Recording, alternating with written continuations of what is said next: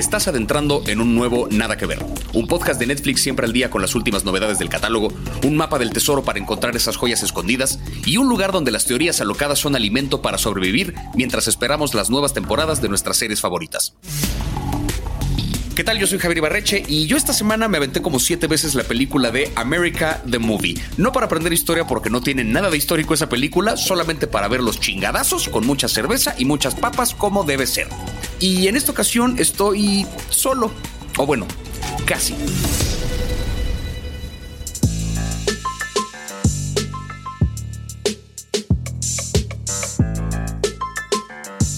Bienvenidos, bienvenidas, bienvenides. Hoy tenemos un formato especial porque no me acompañan las voces de siempre, así que vamos a hablar de Ryan Reynolds y su particular manera de hacer las cosas. Pero lamentablemente no lo conseguimos él para entrevistarlo, así que pasamos a lo segundo mejor en la lista. ¿Por qué no? El Ryan Reynolds de México. Chingue su madre, ya lo dije yo. Diego Alfaro, conductor, actor, fan profesional de básquetbol y una persona con mucho estilo y con muchos tatuajes. Diego, ¿cómo estás?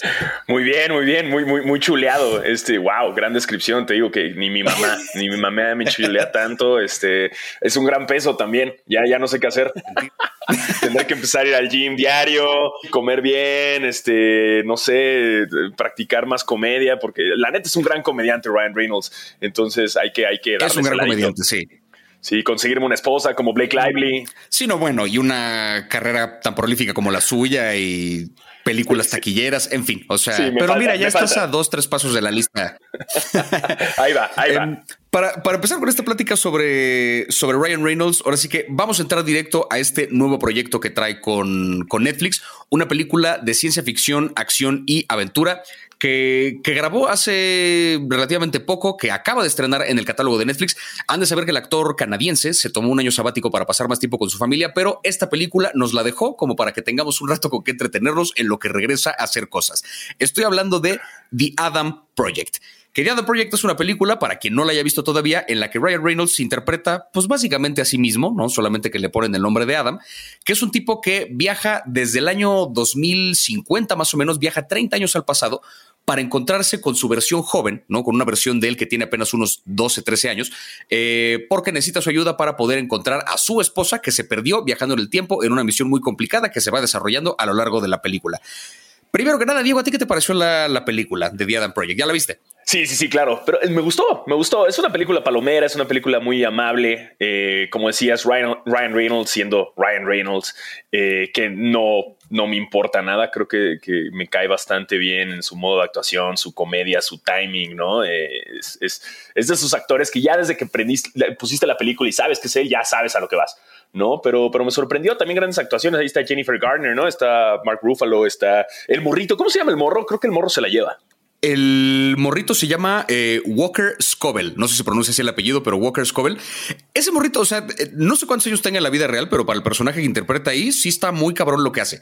Sí que además hay un asunto que es desde que empieza la película, porque arranca con una, digo, arranca como con una secuencia de acción de Ryan Reynolds del futuro, pero cortamos luego, luego a una secuencia con este morro y se meten problemas con el bully de la escuela y luego, luego tiene como esta forma de hablar de Ryan Reynolds de sé que me van a partir la madre, pero igual me voy a burlar de ti en tu cara, ¿no? O sea, como con este mismo tono rapidito que tiene de hablar Ryan Reynolds, este, el morro se ve que lo habrá estudiado así como para ser tal cual como Ryan Reynolds o encontraron un punto medio. No sé tú cómo, tú cómo viste ese trip, porque suena muy igual. Lo mismo me pregunté, dije, ¿te habrán casteado un güey idéntico, un chavito idéntico? O el morro ya trae un trip de actuación pesado y estuvo estudiando bastante a Ryan Reynolds, pero sí, traen hasta el mismo timing, el mismo tonito de voz, eh, la misma simpatía. Y yo creo que es, es pues a mí es lo que más me atrajo de la película, no ver un chavito tan talentoso, porque pues Ryan Reynolds es Ryan Reynolds y lo vamos a ver siempre igual, las escenas de acción, ¿no? Ya, ya trae experiencia, ¿no? No es la primera vez. Y pues ellos dos como los principales, pues Jennifer Garner no soy tan fan, fíjate. A mí es que me dio risa, está cagado que en esta película salen, salen ella y Mark Ruffalo, que que los dos, o sea, te ponen como si la de si yo tuviera 30, hubieran tenido un hijo y fuera Ryan Reynolds.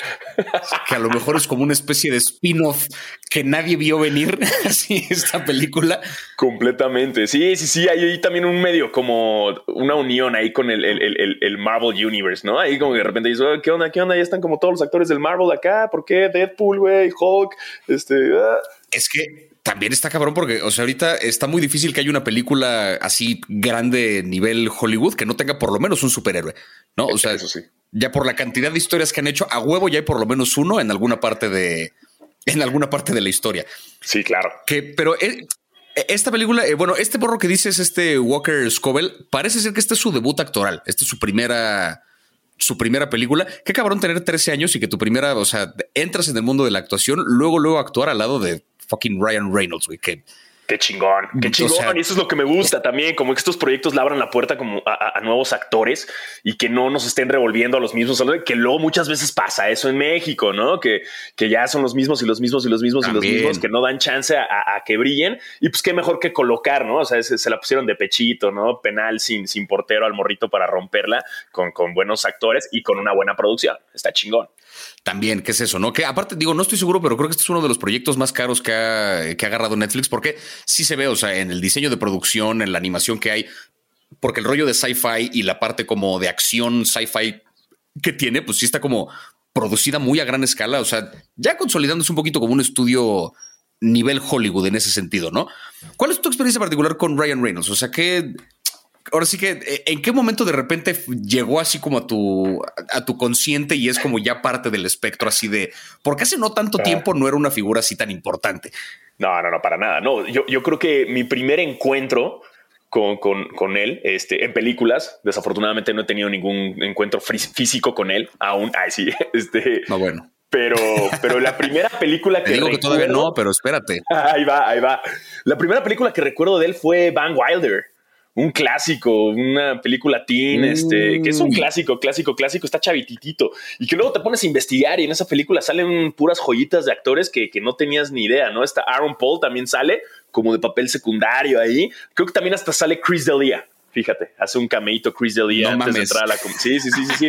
si lo investigas bien, está Chris D'Elia en la película por ahí escondido de chavitos. Entonces, eh, y esa fue de las primeras, güey, porque esas películas teen que ya traían un humor elevado, ¿no? Como de onda American Pie, pesadonas y, era como que la había escondidas con unos primos y ahí fue la primera vez que vi a Ryan Reynolds. Obviamente ya después pues empezó a crecer, ¿no? Y, yo creo que Claro. Cuando la sacó del estadio ya fue con Deadpool.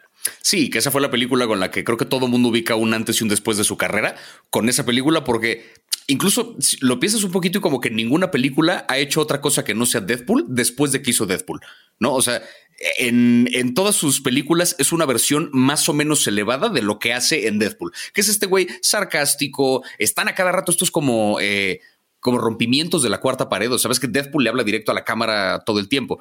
Pero tanto en esta película como en un par más que tiene Ryan Reynolds en el, en el catálogo, tiene como estos guiños donde nos avisa que estamos viendo una película. ¿no? Hay como un par de easter eggs que hablan de, de, Deathpool y que hablan de otras películas de, de ese universo de superhéroes. Este, creo que por ahí menciona lo de Superhero Landing en algún momento, que pues es un momentazo en Deathpool y que creo que aparece aquí en esta. Sí, sí, fue un detallazo, fue un detalle. Cuando lo ves, lo terminas de ver ese comentario, es como, ¿acaso metió esto? ¿Qué, qué, qué? Pero está chido, es parte de su, de su comunicación, de su sentido del humor, ¿no? Creo que, creo que va muy de la mano con él y de... Es lo que me gusta, porque yo sí lo considero un comediante, ¿no? El otro día hablaba con una amiga, con, con Isabel Fernández, y le decía como, güey, ¿qué, qué, ¿qué te hace un comediante? ¿No? O sea, que, porque para mí Ryan Reynolds es un comediante, quizás no, no estará en el stand-up, quizás no está escribiendo así estos guiones súper inteligentes de comedia, ¿no? Pero a mí se me hace un güey bastante, bastante chistoso y bastante cagado y se me hace un gran comediante.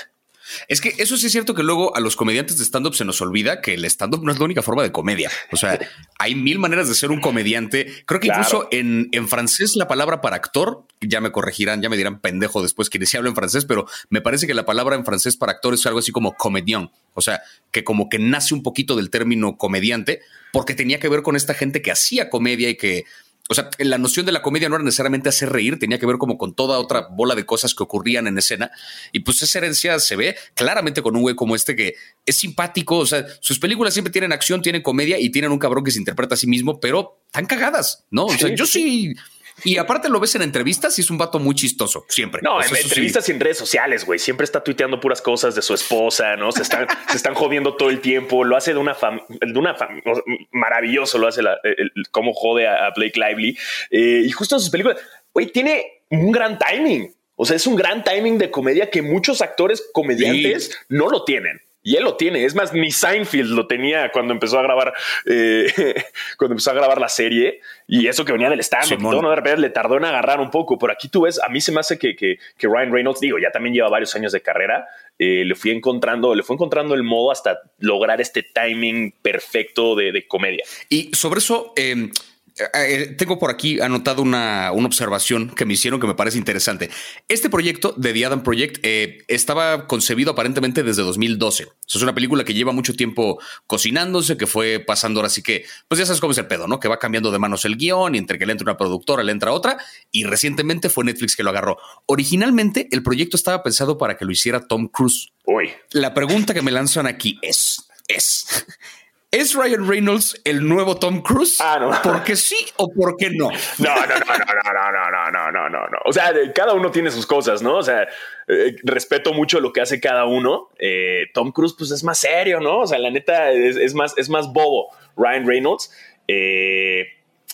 Tom Cruise, es que, güey, Tom Cruise está cabrón. Yo una vez lo entrevisté y es una locura hablar con él. O sea, es este personaje perfecto que te das cuenta. Sí, sí, sí. Alguna vez cuando hizo la película de The Mummy, me tocó entrevistarlo en la red carpet y güey, ah, toda la red carpet la, la adecuan a su estatura para que no se vea tan chaparrito. Obviamente, las sillas, todo está hecho a su estatura. El güey Entra, hace la entrevista, pasó a firmar todo lo que la gente le dio, güey. Hasta yo vi cómo les pasaban películas piratas y el güey iba y las firmaba, lo cual estaba muy cagado porque de haber sabido me consigo una película pirata y Misión Imposible 3 pirata y que me la firme, ¿no? no para tenerla ahí. Y este, firmó todo, güey. Hasta valdría más que el original, güey. Sí, sí, sí. Firmó todo y luego, como vio que había más fans afuera de la red carpet, pidió que regresaran. El güey en la red carpet tiene como una puerta aleatoria donde se sale de repente de la nada para cambiarse la camisa por si está sudado. Eh, y su management eh, no deja que se tome selfies, sino que le quitan el celular y le toman las fotos. O sea, entonces trae una persona al lado, pero güey, ah. saludó a todos los fans, firmó todo y hasta digo, pidió que a los que ya les había firmado todo, lo sacaran y lo regresaran. Y después en la entrevista un gran tipo. O sea, la verdad es que ya cuando lo conocí sí se nota que es un güey como bien, pues como también hace todos sus stunts, ¿no? O sea... Hay quizá la diferencia es que yo creo que, digo, Ryan Reynolds es bastante alto, pero si fuera chaparro, no creo que estuviera adecuando cosas a su tamaño. Yo creo que se estaría burlando del hecho de que no es nada alto, ¿no? Este, no, pues a Tom Cruise no le puedes decir nada de su estatura. Así como a mí me dijeron nada de su estatura. Es como, ok, ok, no quiero que se cancele la entrevista. Pero sí, es, es, diferente sentido del humor. Oye, y en, en esta peli de The Adam Project, ¿cómo, ¿cómo viste tu rollo? Porque es un tema siempre hacer películas de viaje en el tiempo porque salen un montón de mamadores con que eso no es posible porque la teoría dice que, a ver, espérate, esto es este cotorreo, esta peli es para divertirse, pero tú cómo viste ese trip de, la lógica que le dan al viaje en el tiempo? Para poner en contexto un poco a la gente, la idea es que cuando viaja el Ryan del futuro a ver al, bueno, al Adam del futuro a ver al Adam del pasado, le dice que en el momento yo, que en el momento que yo me vaya, se te va a olvidar el encuentro que tuvimos porque si no, tú actuarías diferente, alterarías el futuro a partir de la experiencia que tuviste conmigo. O sea, básicamente tu memoria se ajusta a lo que necesita para que la línea del tiempo continúe. Sin embargo, sí es posible cambiar el pasado eh, de otros modos.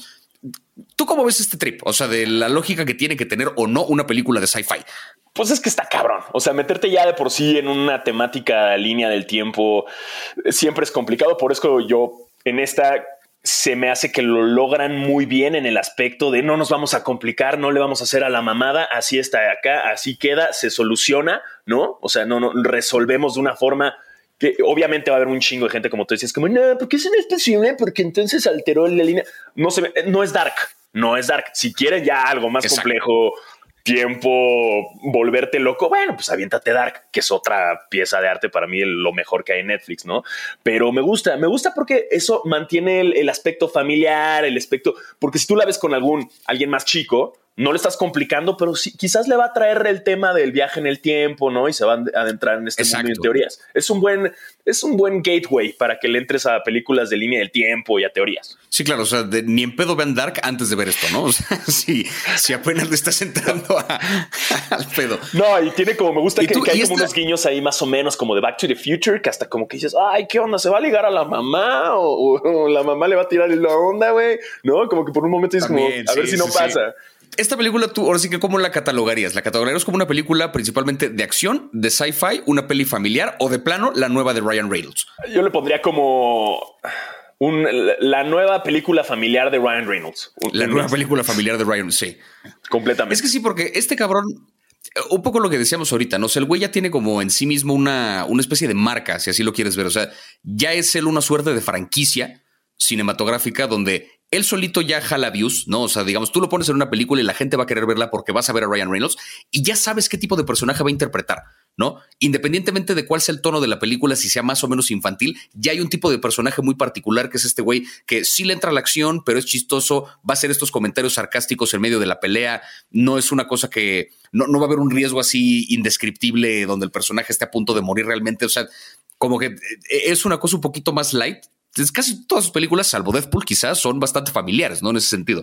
Sí, completamente. Y está en una, está en un área de confort. Tampoco lo vamos a ver, eh, o quizás, quizás sí lo vamos a ver algún día ya nominado un Oscar en una actuación así más fija, pero, pero es, Ryan Reynolds. Claro. Yo creo que sí, algún día, algún día se va a llevar un premio porque creo que tiene capacidad para bastante más, pero me encanta que ahorita está explotando esta parte de soy esta franquicia, sé lo que puedo hacer, a ver en cuántos géneros me puedo meter así, acción, aventura, ciencia ficción, superhéroes, este vaya, está conquistando el mundo el cabrón. Y cobrando cheques.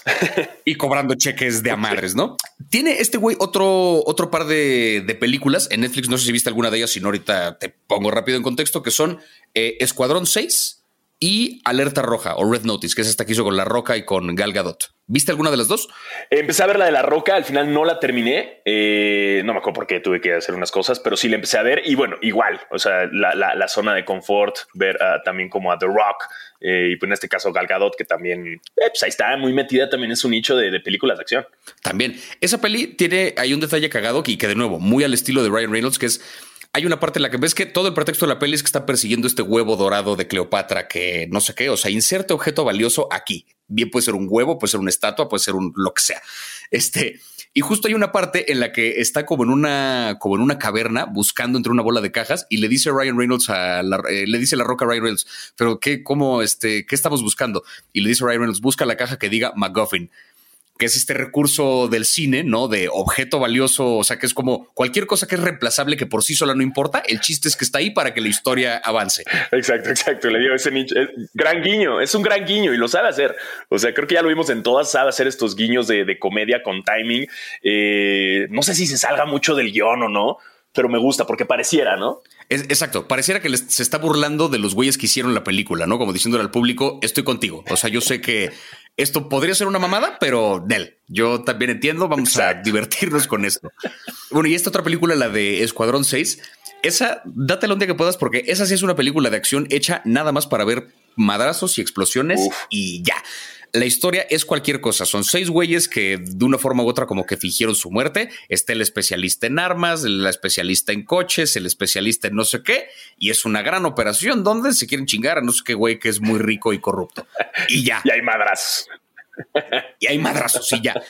Es una película de Michael Bay, pero ahí sí le valió. Me dijo, ¿cuál guion? ¿Cuál nada? Vamos a, a y es que porque ahí sale Ryan Reynolds también en esta, en esta película y lo mismo. O sea, ni siquiera me acuerdo el nombre de su personaje, ni siquiera me acuerdo si le ponen nombre por esta cosa de que era como anónimo, pero sale de, Ryan Reynolds. Y pues todo esto viene, por supuesto, de, de Deadpool, ¿no? Que fue su gran, su gran madrazo. Digo, para no meternos demasiado en, esta película, pero ¿Cuál crees tú que fue como la, cosa que hizo que Deadpool fuera lo que fue para la carrera de Ryan Reynolds? O sea, ¿por qué esta película lo, lo despegó tan cabrón? Pues siento que fue un factor entre de eh, estaba obviamente ya todas las películas de, superhéroes, ¿no? Y demás, que ya tenemos como esta gran oleada de películas de superhéroes. Entonces, al momento de meter esta película que no es para niños, que tiene un lenguaje bastante elevado, ¿no? escenas bastante elevadas, siento, y que además sea Ryan Reynolds el que lo interpreta, que además exagera el papel y le cae como anillo al dedo, porque sí, o sea, si lees los cómics, he leído un par de cómics de Deadpool, sí tiene este humor, pero creo que todavía la película lo expone más fuerte, ¿no? Entonces creo que es esto, es, que ya necesitaba la gente una película de superhéroes que no todo fuera bonito y el cliché, o sea, ya no surgía una para adultos y ahí es donde la rompieron. Está muy cabrón porque aparte el güey, eh, pues ves que hizo su Deadpool infame en la película esta de, Wolverine, que nada que ver con, o sea, que le salen espadas de las manos. Y Pero horrible, horrible, sí, sí una catástrofe. Y tengo entendido que esta, la secuencia con la que abre esa película, la de Deadpool, fue como una secuencia que primero diseñaron eh, como de manera clandestina, o sea, sin el permiso de los derechos del personaje, ni de la empresa, ni de nada. este, como que armaron esta escena, creo que la produjo el propio Ryan Reynolds y la liquearon. O sea, le dijeron como, güey, ni en pedo vayas a publicar esto. No, no, no, no te preocupes. Ups. Y salió. Se vuelve viral. Obviamente todo el mundo quiere ver esa versión completa y le exigen al estudio que la produzca. Se produce la peli y bueno, la carrera de este güey se fue, se fue para arriba. Pues que ahí es donde, donde encuentro un poco esta firma que tiene, ¿no? De, de, de decirle al público, soy tu cómplice que eso es algo que no, no, no se ve tanto, ¿no? Es un personaje que ya, un actor, perdón, que ya está tan cómodo con esto de romper la cuarta pared y de decirle al público, todas las cosas que tú ves en esta película que no te hagan sentido, estamos conscientes, pero no importa, ¿no? Ven conmigo, te prometo que te vas a divertir si te tragas estas mentiras. Y funciona. O sea, como que es un güey que, que funciona, te vende mentiras, pero te las vende muy bonito, ¿no? Eso es... Lo sabe hacer.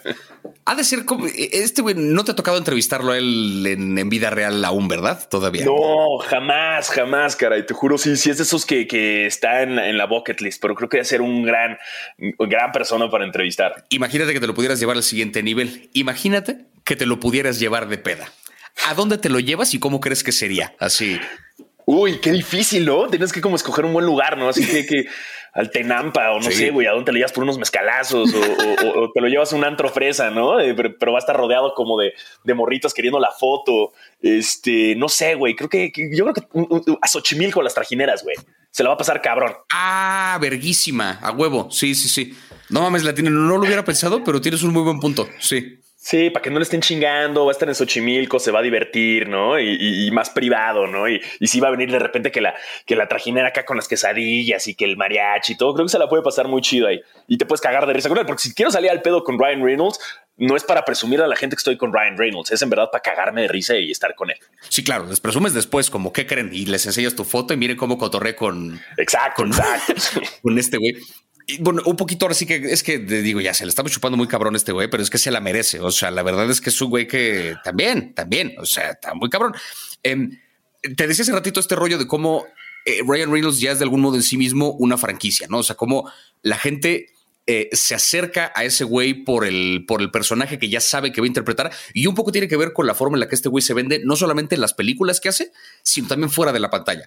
Ves que tiene su empresa de jean y su compañía telefónica y como que con las dos juega, o sea, hace publicidad donde no deja de ser este mismo personaje que vemos en la película. O sea, uno ve Deadpool, uno ve The Adam Project, uno ve Escuadrón 6, uno ve eh, Red Notice, uno ve un anuncio de su marca de jean estás viendo al mismo cabrón jugando de la misma forma con su público. En ese sentido, como, como un cabrón que ha emprendido, ¿no? Que, que se ha involucrado como en tantas empresas, ¿tú cómo ves este trip? O sea, a nivel de emprendimiento, a nivel de marketing, a nivel de cómo maneja su marca este, ¿tú, tú, tú, qué, ¿Tú qué ves en este güey o qué, qué te inspira? Que no sé, ¿cómo lo ves? Pues se me, hace, se me hace que comprueba una vez más que tiene también este otro lado emprendedor, ¿no? O sea, eh, ya lo vimos con todos, por ejemplo, The Rock, que también tuvo, tiene su tequila, ¿no? Lo vimos con George Clooney, que también no sé si fue un tequila o qué qué otra mamada que, que ya vendieron, porque también ya se dieron cuenta que ahí está la mina de oro, ¿no? Entonces sí te das cuenta que es un güey que está viendo más allá futuro, que quizás su tirada no nada más es estar con él en el mismo personaje, porque eventual eventualmente quizás se va a meter a producir un poco más, a hacer una lanita, después venden la marca de Jean a una gran empresa, se lleva billete. Entonces, a mí lo que me hace darme cuenta es que utiliza la misma fórmula para venderse, lo cual lo logra muy chingón, pero además ya que esté pensando como lo demás, es como dice, ah, bueno, no es nada más el, el galancito cagado, o sea, sí, sí, sí trae coco. Claro, es que es eso, ¿no? O sea, de pronto el cómo la gente te puede estancar, no sé si te ha pasado a ti, pero que te pueden estancar un poco como en cierto perfil, tu perfil público, el que, el que sale, el que da shows, el que entrevista, el que actúa, el que lo que sea, la gente asume que eres ese este cabrón un poco está jugando de lleno a que sí, sí soy ese, pero, pero es una versión amigable de eso. Pero también es, un, es un hombre de negocios, ¿no? También es un güey que tiene una familia y que quiere dejar un patrimonio, que quiere quiere hacer una bola de cosas que también dependen un poquito de romper ese personaje. No sé, ¿te ha pasado a ti que de repente, o sea, la gente, hay algo tuyo que la gente diga como, ah, chinga, poco tú hacías esto, güey? Sí, siempre llega a pasar, ¿no? O sea, como que se quedan con la imagen de, ah, el güey que nada más hace cosas cagadas en Instagram o que estuvo en MTV, que estuvo en Canal 5 y demás, y Entertainment. Y después es como, ah, oye, pero también aquí tiene esta marca de joyería, ¿no? Y, ah, oye, también es socio de estos otros negocios. Es como que ya se dan cuenta, es como, ah, no sabía. Y es que, sí, güey, porque no voy a estar todo el tiempo en mis redes sociales ¿no? Eh, presumiendo chingaderas. Me gusta, me gusta mantenerlo un, el as bajo la manga y de repente, ay, venta mi marca de joyería, venta mi tienda, ¿no? Te, invito aquí a esta terraza en el centro, que también soy parte, ¿no? De más negocios, poco a poco, que, que lo llevas de una forma más sutil. Simón, es que también es, importante y creo que este güey es un gran ejemplo de, cómo diversificar sin dejar de, ser tu propia persona, ¿no? O sea, siéndole fiel a tu propia marca individual, pero sabiendo cómo extenderte a otros, otros horizontes. Nada, esto, ojalá Ryan Reynolds hable español y escuche esto, porque fue media hora de flores la que le acabamos de, aventar, y es decir poco, pero eh, Diego, se me fue en chinga este pedo, pero este, te agradezco muchísimo tu tiempo, carnal. Qué, qué chido que te hayas unido aquí a, platicar de tremendo actor y de, este proyecto, que te hayas aventado la película de The Project para, para platicar de ella. ¿Cómo te encontramos en tus redes? Arroba Die Alfaro, ahí estoy en todo, estoy en Instagram, en Twitter, este, y pues también ahí en YouTube, nada más que vean todo mi contenido igual, buscándome y, y listo, güey, así de fácil. Me encuentran en las redes. Buenísimo. Pues Diego, de nuevo, muchísimas gracias por tu tiempo y pues nos estamos hablando. No, muchas gracias a ti, ¿eh? Pues ya saben, cuando quieran, para eso estamos. Muchísimas gracias por invitarme y, ya sea de Ryan Reynolds o de lo que quieran, yo, yo le entro. Y bueno, no se les olvide que en alguna parte del planeta ya es de noche, es buen momento para destaparse un gincito. Uy, feliz, va.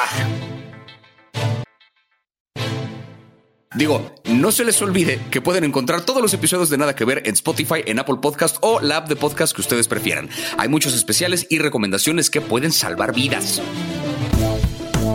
Nosotras, nosotros solemos ser Plaqueta, Javier y Luisa y esto fue Nada que Ver, un podcast de Netflix producido por el equipo de Posta. Gracias por escucharnos. Hasta la próxima.